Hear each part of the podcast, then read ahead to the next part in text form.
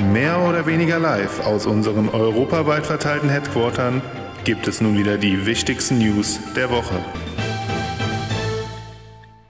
Ja, grüß Gott. Ich dachte, ich äh, grüße meine österreichischen Freunde und mit, mit Podcaster mal äh, in ihrer Landessprache. Nein, absolut nicht, kein Plan.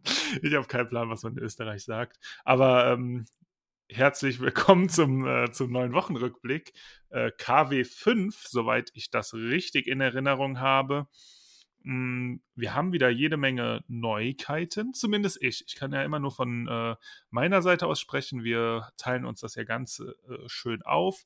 Und äh, jeder hat da so seine News zusammengesucht und ich würde dann mal mit den Achterbahn-News allgemein anfangen und ja, wie gesagt, einiges abzuklappern. Und zwar würde ich da erstmal nach Texas gucken. Dort ist ja in Six Flags Fiesta, Texas, äh, eine neue Achterbahn im Bau. Und zwar Dr. Diabolicals Cliffhanger. Ein BM Dive Coaster war damals, damals, ein halbes Jahr her, bei der Verkündung auf jeden Fall eine große Neuigkeit, aber nicht, viel, nicht, nicht wirklich wegen der Achterbahn, sondern dem Fakt, dass äh, Six Flags, die ja so ein bisschen als Discount-Chain abgestempelt wurden, nach langer, langer Zeit mal wieder mit BM zusammenarbeiten. Und ähm, ja, hier wurden jetzt die ersten Schienen verlegt. Auch der Lift ist im Bau, typischerweise wie es für die kleineren, also sechsreihigen, ne, siebenreihig ist es diesmal auch eine Neuerung. Ähm, ja, Dive Coaster der Fall ist, immer äh, sehr, sehr steil. Hier wird ja auch der Drop das erste Mal über 90 Grad sein bei einem BM Dive Coaster und insgesamt ein kleines, aber knackiges Layout. Schienenfarben gefallen mir ganz gut, ist so dunkelgrau mit roten Laufschienen. Ähm, insgesamt soll das Ganze ja so ein bisschen steampunkig werden. Und ähm, ja, ersten Schienen sind im Place, wenn der Aufbau begonnen hat, dauert es ja meistens nicht mehr so lange. Also ich denke mal, im Laufe des Monats wird die Bahn dann stehen. Vielleicht ist ja schon zur, ja, zum Frühling hin dann ja, betriebsbereit. Eine weniger schöne Nachricht haben wir auch noch von Six Flags und zwar geht es da aber nach Kanada. Hier hat man ja quasi so ein ungeliebtes Stiefkind als Freizeitpark ähm, heißt La Ronde, ist bei Montreal.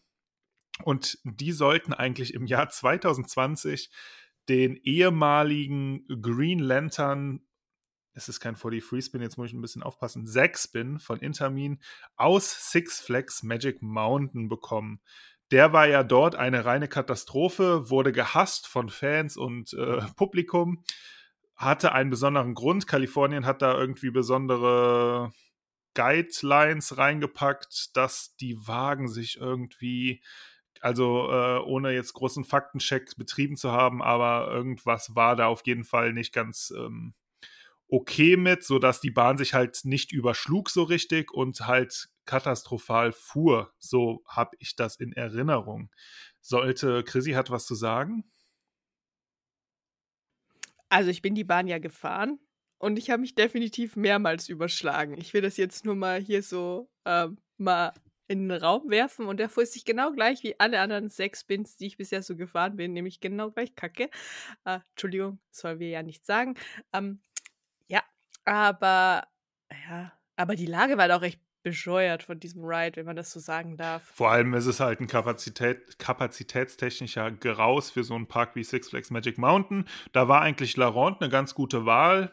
Hm, nicht so krass besuchter Park äh, der Six Flags Gruppe, aber hier schlechte Neuigkeiten. Das ganze Projekt wurde jetzt gekippt. Man hat es ja erstmal verschoben und verschoben, aber jetzt erstmal die Verkündung, dass quasi die Construction gecancelt wurde. Also hier wird man erstmal keine Achterbahn erwarten können. Ob dieses Projekt nochmal irgendwie ja, in den Lauf kommt, wir wissen es nicht. Wir werden sehen. Ansonsten ab nach Geiselwinter mit. Die sind ja gern mal dafür bekannt, irgendwelche Dinger zu recyceln.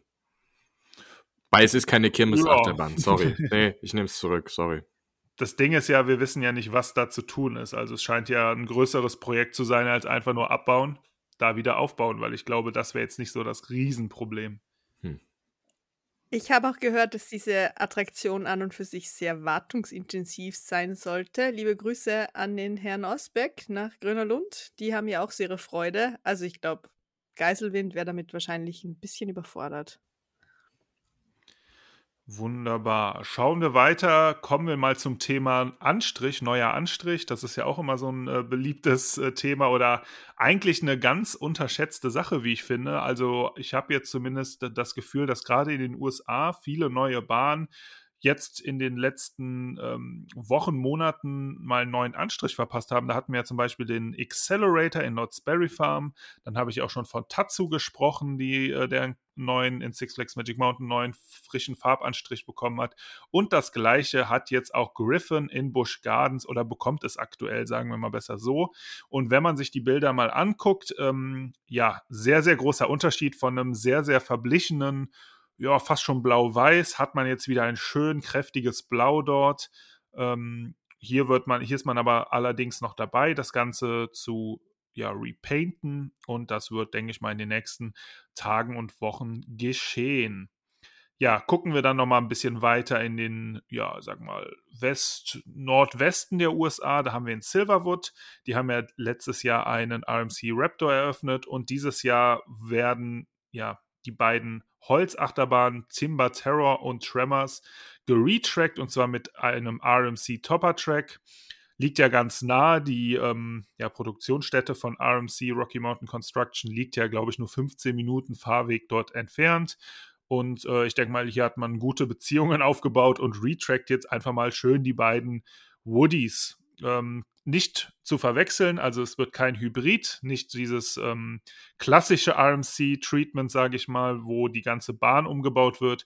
Hier wird man das normale Konstrukt beibehalten und einfach nur die Strecke erneuern, damit hier eine ja bessere, also damit bessere Fahreigenschaften entstehen. Dann schauen wir doch noch mal, bevor wir nach Europa kommen, äh, ganz frische News, zumindest äh, eine Stunde bevor diese Aufnahme hier stattgefunden hat, wurden die gedroppt und zwar Six Flags Great. Wir haben eine richtige Six Flags Runde, habe ich hier das Gefühl. Äh, Six Flags Great Adventure in New Jersey da gab es ja letzte Saison diesen ja nicht so schönen Unfall mit El Toro, dem Intermin Prefab Woody. Da ist ja, äh, sind ja zwei oder ein Wagen zumindest entgleist im, im letzten Zickzack-Segment. Hm, soweit ich weiß, gab es auf jeden Fall keine schweren Verletzungen. Das ist ja schon mal sehr gut. Aber der Park hat jetzt endlich verkündet, ähm, El Toro wird im Frühjahr ähm, ja nach existiven Testen, Inspektionen und natürlich einer State Certification, äh, ist ja mal ganz wichtig, dass auch der Staat da sein Go gibt, wieder eröffnen und äh, das freut mich natürlich sehr. Ich bin ein großer Fan der Anlage, immer noch meine zweitlieblingsachterbahn und äh, hier gute News, die Bahn wird wieder zurückkommen. Dann eine News aus Europa und zwar aus dem Park Asterix. Hier erwartet uns ja im kommenden Jahr 2023 eine neue Achterbahn. Kann auch sein, dass es 2024 ist. Das ist so ein bisschen äh, noch ein bisschen ungewiss. Äh, da wurde viel verschoben in der letzten Zeit. Und zwar ein Intermin Multilaunch Coaster namens Tutatis. Hier wurden jetzt die ersten Schienen auf dem Parkplatz, auf einem Seitenparkplatz äh, gefunden. Auch RCS, äh, quasi das Aufbauteam, ist schon vor Ort. Ähm, hier könnten wir in den nächsten oder zumindest die laufende Saison 2022 bestimmt ein paar Bauarbeiten beobachten. Ja, eine letzte News habe ich aus, wie sollte es anders sein, der Achterbahn Hauptstadt Europas Energylandia. Mittlerweile hier eröffnet man ja nächstes Jahr wieder zwei neue Achterbahnen. Da hat man auch für den Vekoma Junior Coaster, das ist glaube ich dann der fünfte, wenn man die Boomerangs, äh, Junior Boomerangs dazu zählt im Park, äh, neue Schienen auf dem äh, am Seitenrand gefunden. Und der neue Hauptcoaster für das, das Sweet Valley, der Schoko Ship Creek Mine Train Coaster. ich glaube, jetzt habe ich ein bisschen was durcheinander gebracht. Ähm, hat jetzt auch schon, hat natürlich schon viele Testfahrten gedreht und jetzt gab es ein erstes On-Ride. Sieht nach einer sehr, sehr ähm, ja, sanften Fahrt aus.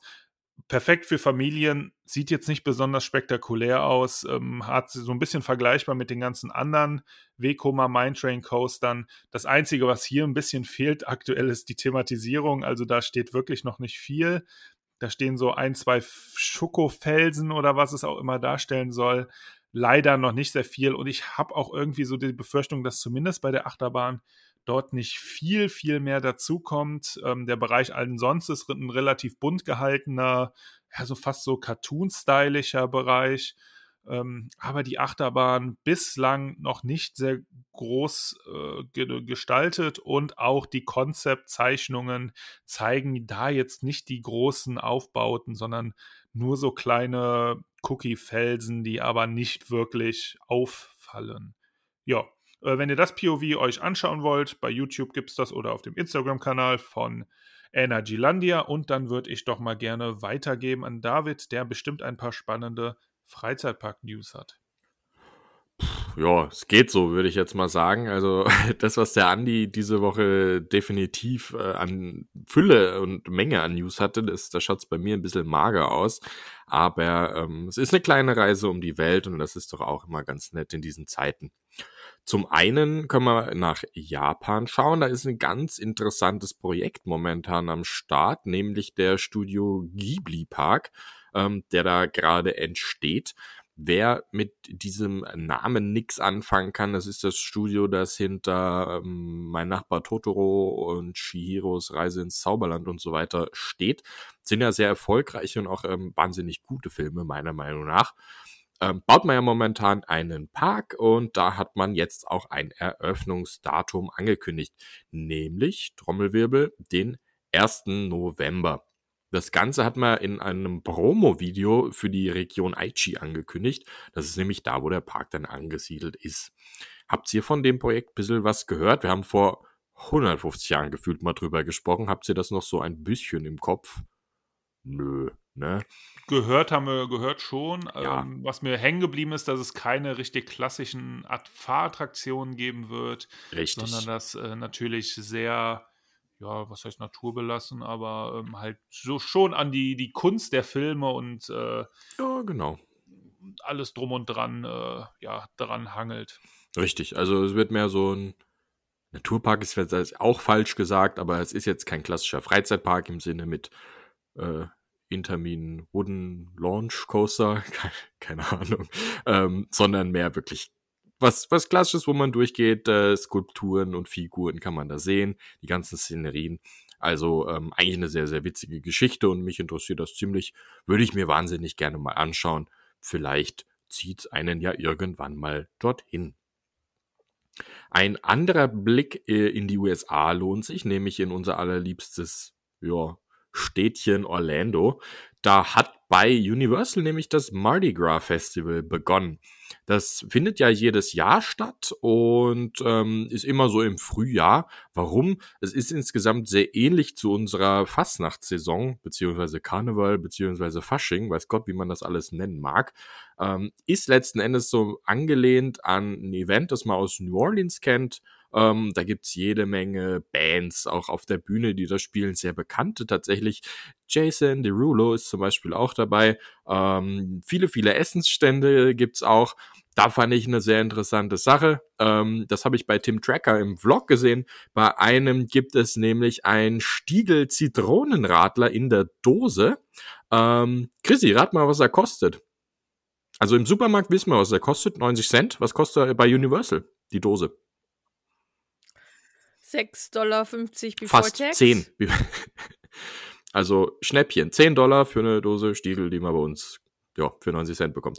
Wie auch immer, ist ja eine Spezialität. Finde ich ähm, trotzdem aber eine nette Idee, dass die da auch auf so Craft-Biere auch zurückgreifen und halt Stiegel. Ähm, sonst super viele Snacks, Beignets gibt's zum Beispiel, vieles, was auch ein bisschen an die kreolische Küche angelehnt ist. Sehr, sehr interessant. Und es gibt natürlich auch eine eigene Parade, wo man tatsächlich auch als Besucher oder Besucherin dran teilnehmen kann am Abend.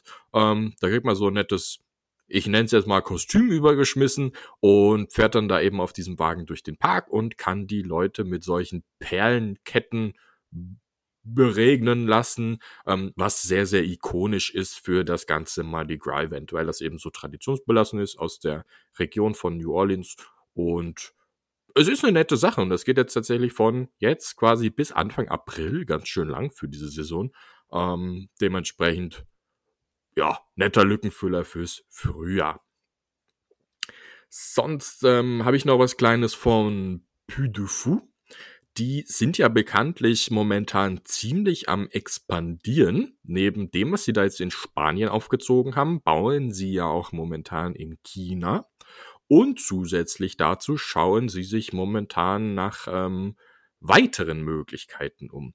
Und wohin verschlägt es einen Konzern, der gerne expandiert in der Freizeitsparte?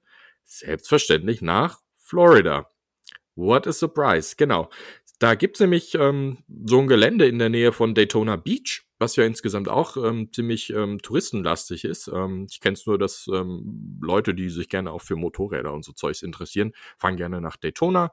Ähm, ja, Andi, du bist jetzt nicht so der, der Fan. nee, es äh, sind keine Motorräder, sondern. Was ist denn da? Auto. nee, aber Daytona ist doch auch äh, Motorräder. Also, also nicht so Motorräder, so, so, so uh, Harley Davidson und so Geschichte. Es ist sehr bekannt für NASCAR. Dann bilde ich mir das gerade ein. Irgendwas gibt es da auch irgendwo in Florida. Aber ich bild mir. Das, das Fakten checken wir. Das Fakten checken wir nochmal. Ich bin mir sicher, dass da irgendwas ist. Wie auch immer, da schaut man sich momentan was an. Fix ist noch nix. Und ähm, wäre eigentlich ganz witzig, wenn sie das da machen. Aber. Hallo? Das gehört doch zu. Die sollen doch einfach Holy Land nehmen. Und das Thema ist durch. Das ist zu klein. Ja, aber mal um anzufangen ja. hier. Aber das wäre doch perfekt. Ah. Puy du Fogo goes Holy oh Land. Wie geil ist die Kombination? Aber sie bitte? möchten ja dann immer, sie machen ja so äh, historische Shows oder äh, geschichtlich basierte Shows. Ja, weiß ich nicht. Also, ob Amerika generell da so das Top-Land für ist. I'm not sure about it, aber das sei jetzt mal dahingestellt. Finde ich auf jeden Fall eine coole Idee, dass man da nach Florida expandieren möchte. Schauen wir mal, was da passiert. Und sonst gab es noch was Interessantes aus der generellen Corporate World. Also was passiert denn so auf Konzernebene in dem Ganzen? Ähm, da hat jetzt, und ähm, das hat mich tatsächlich ein bisschen gewundert, SeaWorld ein Angebot um 3,4 Milliarden Dollar gelegt, um Cedar Fair zu übernehmen. Ähm, ich war der strengen Auffassung, dass Cedar, äh, SeaWorld pardon, sich da die ganze Zeit ein bisschen echauffiert hat, dass sie so massiv unter Covid und äh, den Einschränkungen leiden und dass sie solche Geldprobleme haben. Deswegen wurde ja alles verschoben und gestoppt und wie auch immer. Und jetzt legen sie da ein Angebot um 3,4 Milliarden äh, für Cedar Fair wohlgemerkt. Ähm, deswegen war ich wirklich sehr erstaunt. Ähm, die erste Reaktion von Cedar Fair darauf war dann auch tatsächlich ein sehr diplomatisches, ja, jetzt schauen wir uns das mal an. Äh, dementsprechend gibt es auch noch nicht so viel weiteres zu erzählen. Zudem muss man da jetzt auch ein bisschen respektiv betrachten. Ähm, Six Flags wollte vor drei Jahren mittlerweile ja auch schon mal äh, Cedar Fair übernehmen, um einen höheren Betrag. Das waren vier bis fünf Milliarden, wenn ich mich nicht mehr ganz täusche. Und das wird damals abgelehnt. Ähm, dementsprechend wirklich spannend, ob das so durchgeht. Ich sehe die Schnittmengen da jetzt gar nicht mal so groß. Und wenn das passiert, dann weiß man zumindest, dass sie dafür ganz, ganz mies ähm, die Corona-Zeit weggesteckt hat. Aber wir bleiben da für euch natürlich am Ball und erzählen euch dann, wie das ausgeht oder ob da überhaupt was passiert. Und noch vielleicht eine kleine Lückenfüller-News, die, ähm, das habe ich schon letzte Woche gelesen, aber gedacht, so, das interessiert keinen. Ähm, aber es verschwinden immer mehr Zeichen der Hollywood-Tour im Phantasialand. Nachdem die äh, Attraktion ja schon ein bisschen länger geschlossen ist, fast zwei Jahre, wenn ich mich jetzt nicht ganz täusche, verschwinden da jetzt auch mehr und mehr Hinweise drauf. Also Schilder äh, vom Parkplan ist ja auch schon länger weg und jetzt versucht man das in klassischer Phantasialand-Manier so ein bisschen unter den Tisch zu kehren, aller hä, was Hollywood-Tour, habe ich noch nie gehört, was ist das? Ähm, deswegen äh, sehr, sehr gespannt. Die Gerüchte gibt es ja auch ungefähr schon seit, keine Ahnung, 20 Jahren, dass das Ganze verschwindet. Und wer das Ganze dann auch nochmal gefahren ist, bevor es geschlossen wurde, der wird das absolut verstehen, weil das nur noch ein Schatten seiner selbst war. Ziemlich, ziemlich bitter. Ähm, und ja, vielleicht passiert ja, nachdem das jetzt schon über sagen wir mal, zwölf Jahre heraufbeschworen wurde, irgendwas mit dem Tempel oder der, dem Dark Ride selbst. Warten wir mal ab. Ist das äh, ein, lässt es euch eine Krokodilsträne verdrücken, die gute alte Hollywood-Tour? Nee, gell? Schreit kein Hahn danach. Das wollte ich hören. yes, aber dann war es das auch schon von mir. Ich hoffe, in der nächsten Woche gibt es wieder ein bisschen mehr zu berichten. Und ich bin mir sicher, dass es bei Disney äh, ein paar spannendere News gibt als die ranzige Hollywood-Tour. Lieber David, ich habe für dich jetzt natürlich nach Daytona Beach und Motorrad gegoogelt, damit wir das Fakten checken können. Und es gibt eine Daytona Beach Bike Week. Das ist eine Woche im Jahr. Und dann gibt es noch das Oktober Bike Fest, was im, im Herbst ist. Also Echt es gibt so spezielle Motorradtreffen. Aber, yo, so eine Sternenfahrt gibt es halt bei uns auch. Also von mir aus. Aber ja, du hast natürlich recht, es gibt eine Bike Week. Aber gut, wir sind schon in Florida. Wir bleiben kurz in Florida. Und zwar habe ich Neuigkeiten aus Walt Disney World. Und zwar wird euch das wird euch beiden wahrscheinlich relativ gut gefallen. Es gibt neue Plüschtiere und zwar richtig coole Plüschtiere und zwar für Nostalgiker. Es gibt wirklich Plüschtiere, die eher an die älteren Filme angelegt sind und hier auch ein bisschen eher ja, also es gibt eins von Schön und das Biest, eins vom Glöckner von Notre Dame, eins zu Dumbo, aber die sind wirklich sehr klassisch und nostalgisch gehalten und richtig, richtig schön. Also wenn ihr sie noch nicht angeguckt habt, dann macht es auf jeden Fall, weil das ist wirklich extrem süß geworden. Wir wissen ja, dass man bei Disney jetzt immer mehr Sachen auch bezahlen muss, wie zum Beispiel die Fastpässe, die man da jetzt kaufen kann. Jetzt gibt es auch Charakterspots, die man sich kaufen kann. Also auch Meet and Greet Plätze kann man sich jetzt mit einigen Dollars ähm, ja, das Warten verkürzen. Wurde jetzt auch hinzugefügt in vier verschiedene Charakterspots. Also sind ein paar Prinzessinnen und es ist natürlich der klassische Mickey Mouse ähm, Charakter Meet and Greet im Magic Kingdom, die man hier jetzt auch kaufen kann. Unser absol unsere absolute Lieblingsattraktion hat wieder Schlagzeilen gemacht. Und zwar der liebe People Mover. Er wurde nämlich gestern Abend evakuiert.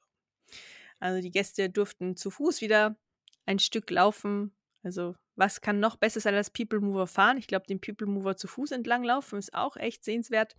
Aber er fährt schon wieder. Es war nur eine kurze Störung, die dazu geführt hat. Und was auch wir sehr gerne mögen, wenn wir schon bei People Mover sind, das ist die Railroad.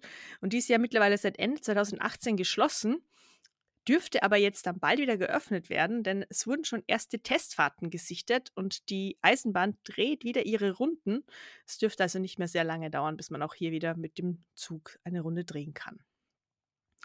Genug, ähm, obwohl, bleiben wir gleich bei Zügen. Äh, in Disneyland Anaheim gibt es auch ein Baustellen-Update zu Runaway Mine Train. Hier ist dieses große Gebäude, in dem diese Attraktion dann untergebracht wird, wächst und gedeiht. Man kann schon sehen, dass Toontown relativ stark von diesem Gebäude mittlerweile do dominiert wird, würde ich fast sagen. Äh, wenn ihr die Bilder dazu sehen wollt, dann kann ich euch Disney Geek ans Herz legen. Der hat da echt tolle Bilder mitgebracht. Auch so ein paar kleine Baustellen, Fotos von ähm, Downtown Disney, wo derzeit ja auch ein bisschen gewerkelt wird. Hat, hat damit im Gepäck und ähm, es gibt Renovierungen an Fantasmic. Was genau ist da noch nicht so hundertprozentig bekannt, aber es ist so in Richtung Projektoren werden hier wieder mal weiter ausprobiert und getestet. Und hier arbeitet man auch wieder mal an der in Anaheim wirklich schon sehr modernen Show eigentlich. Ich habe noch ein paar News aus Paris und zwar hat Frankreich die Maskenpflicht im Freien und im Homeoffice aufgehoben. Natürlich ist das dann auch, ähm, wie das das Disneyland Paris handhabt, weiß man noch nicht so hundertprozentig. Es ist ähm, die Homepage immer noch auf einem alten Stand, also die sprechen immer noch vom Stand 24. Jänner. Aber wahrscheinlich wird man auch hier im Freien dann bald keine Masken mehr tragen müssen. Auch ganz spannend für Paris. Zukünftig können Jahreskartenbesitzer ihre Parkreservierungen und ihre Freundestickets auch online verwalten und einsehen. War ja bisher nicht so möglich und es ist sicher sehr praktisch, wenn man da sieht, wie viele Tickets man noch verfügbar hat und was nicht. Und es gibt das erste größere Event wieder dieses Jahr in Disneyland Paris und zwar wird es die Disneyland Paris Pride sein. Sie findet am 11. Juni statt von 20 Uhr bis 2 Uhr morgens. Der Preis hat es auch in sich, 89, 89 Euro nur das Ticket so. Ähm, wenn ihr schon ein Hotelzimmer gebucht habt mit Pauschale und ihr nur das Abendticket dazu buchen möchtet, sind das immer noch 75 Euro und 65 Cent. Falls ihr die Tickets haben wollt, es wird sicher wieder ausverkauft sein. Ab morgen sind die Tickets dann telefonisch erhältlich. Einen Jahreskartenrabatt gibt es, soweit man das bisher veröffentlicht hat, nicht. Mehrere News dazu dann sicherlich morgen, wenn die ersten Tickets gebucht sind. Wer bietet denn Tickets noch telefonisch an? Also. Wir sind in Disneyland Paris. Paris. Andi. Wenn du kein Französisch kannst, nee. for you. Oh,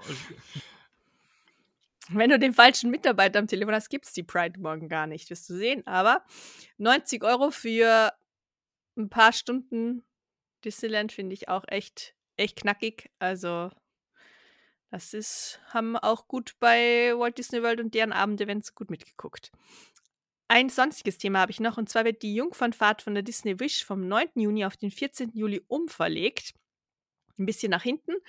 Ähm, natürlich war die Kreuzfahrt schon buchbar und wer jetzt hier gebucht hat, der kann umgebucht werden für 50% Discount. Ähm, sehr interessant, dass man hier entschieden hat, dass man die Jungfernfahrt erst später stattfinden lassen möchte. Und ich habe natürlich wie jede Woche den Snack der Woche. Ich habe mich dieses Mal auf, auf einen Snack aus Epcot ähm, habe ich es abgesehen gehabt und zwar vom Refreshment Port. Das ist ein Snackstand gleich am Eingang so mehr oder weniger in der Verbindung zwischen World Showcase und dem Eingangsbereich. Weiß gar nicht mehr, ob man den noch Future World nennt oder ob das jetzt schon wieder einen neuen Namen gibt mit den drei Zonen, dass das dann unterteilt wird. Auf jeden Fall, ihr wisst, was ich meine. Ich habe mich hier für den Cronut entschieden. Das ist eine Mischung aus Croissant und Donut.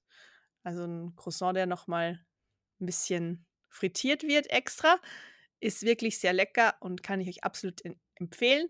Falls ihr lieber Pommes mögt, hier gibt es auch sehr leckere Poutine, die auch wirklich sehr, sehr empfehlenswert ist.